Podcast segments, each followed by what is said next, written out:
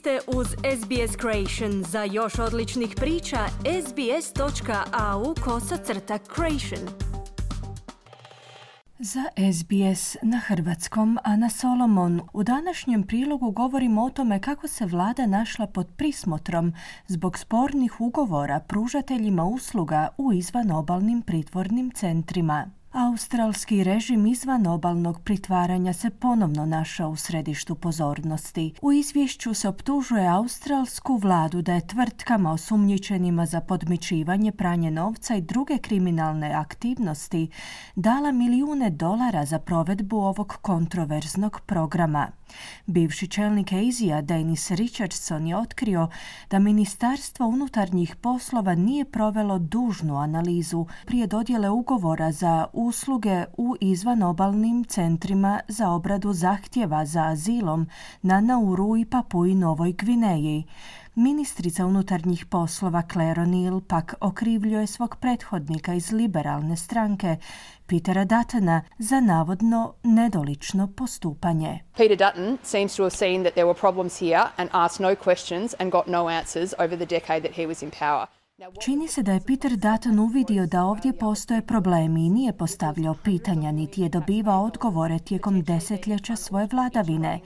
No koje su posljedice tog velikog propusta? Radilo se o stotinama milijuna dolara poreznih obveznika koji su se potencijalno usmjeravali u trgovinu drogom i oružjem kao i u trgovinu ljudima.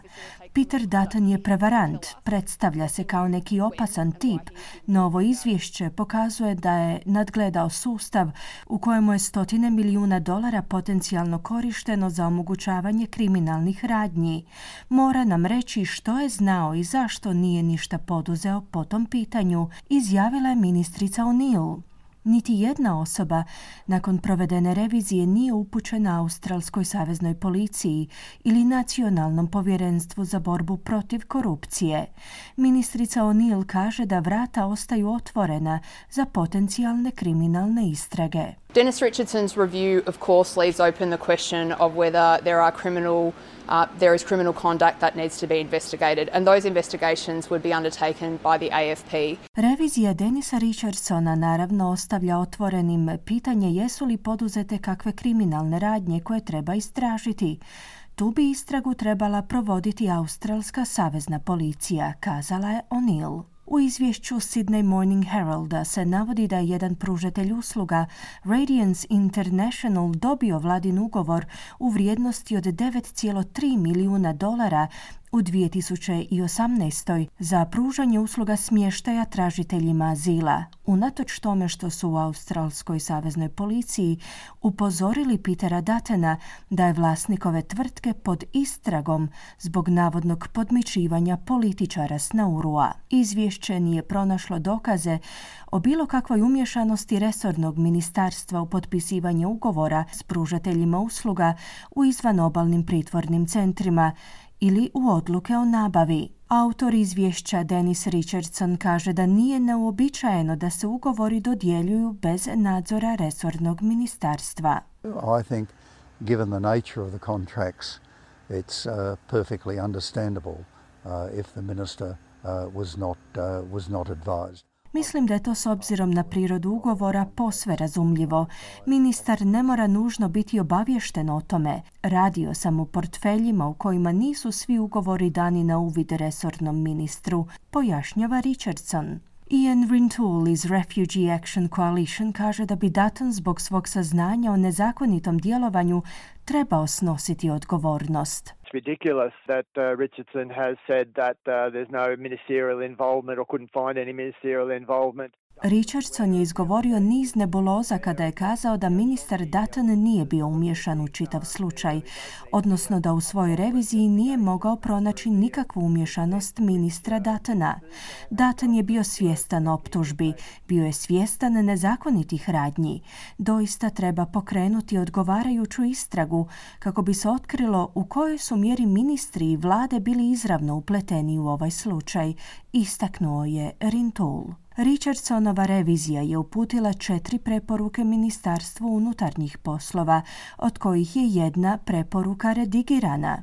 Denis Richardson kaže da bi bolja komunikacija i malo više znati želje moglo poboljšati proces javne nabave. Procurement areas and the intelligence part of their departments, particularly home affairs, need to be better wired than what they are at the moment. Mišljenja sam da odjeli za javnu nabavu i obavještajne službe, a posebice Ministarstvo unutarnjih poslova, trebaju biti u boljoj mjeri povezani. Malo više znati želje ne bi bilo na odmet, ako uzmete u obzir da se ugovori potpisuju s vrlo malim, javnosti nepoznatim tvrtkama koje pružaju usluge u području za koje nisu stručne. Povrh svega, te će tvrtke povećati svoj godišnji prihod za 30 puta. Mislim da je razumno očekivati od ministarstva da pokaže određeni stupanj znati želje i poduzme više od osnovnih stvari koje treba poduzeti, naglašava Richardson. Vlada namjerava provesti sve preporuke. Tajnica Ministarstva unutarnjih poslova Stephanie Foster kaže da resorno ministarstvo već rješava ovaj problem. There are significant shortcomings and I think that they've been addressed and they will continue to be addressed. Radi se o značajnim propustima i mislim da se s njima hvatamo u koštac. Nastavit ćemo rješavati ovaj slučaj zahvaljujući procesima koje smo uspostavili kako bismo osigurali da se ovom problemu pridaje potrebna doza pažnje te da se adekvatno dijele informacije, zaključila je Foster. Program pritvaranja tražitelja azila izbjeglica u izvan obalnim pritvornim centrima za obradu njihovih zahtjeva za azilom je bio predmetom pritužbi organizacija za ljudska prava od kako je započeo sa svojim djelovanjem.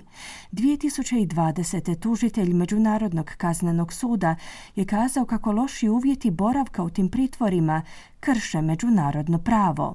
Zagovornik izbjeglica Ian Rantoul kaže da se fizički i psihički učinci navodnog nedoličnog ponašanja osjećaju i dan danas the detention centres uh, themselves were an extraordinary abuse of human rights and you've got many people who are still suffering. Pritvorni centri su sami po sebi predstavljali nevjerojatnu zloupotrebu ljudskih prava i imate mnoštvo ljudi koji još uvijek pate od psihičkih i fizičkih posljedica po njihovo zdravlje. Još uvijek imamo 57 ljudi koji borave u pritvornom centru na Papuji Novoj Gvineji bez aranžmana u njihovom preseljenju. Imamo ljude koji još uvijek pate. Postoji oko 1100 ljudi koji su prethodno bili na otoku Manus ili Nauru, a koji sada borave u Australiji, te koji još uvijek nemaju stalne boravišne dozvole, te koji se i dan danas suočavaju s posljedicama prakse izvan obalnog pritvaranja.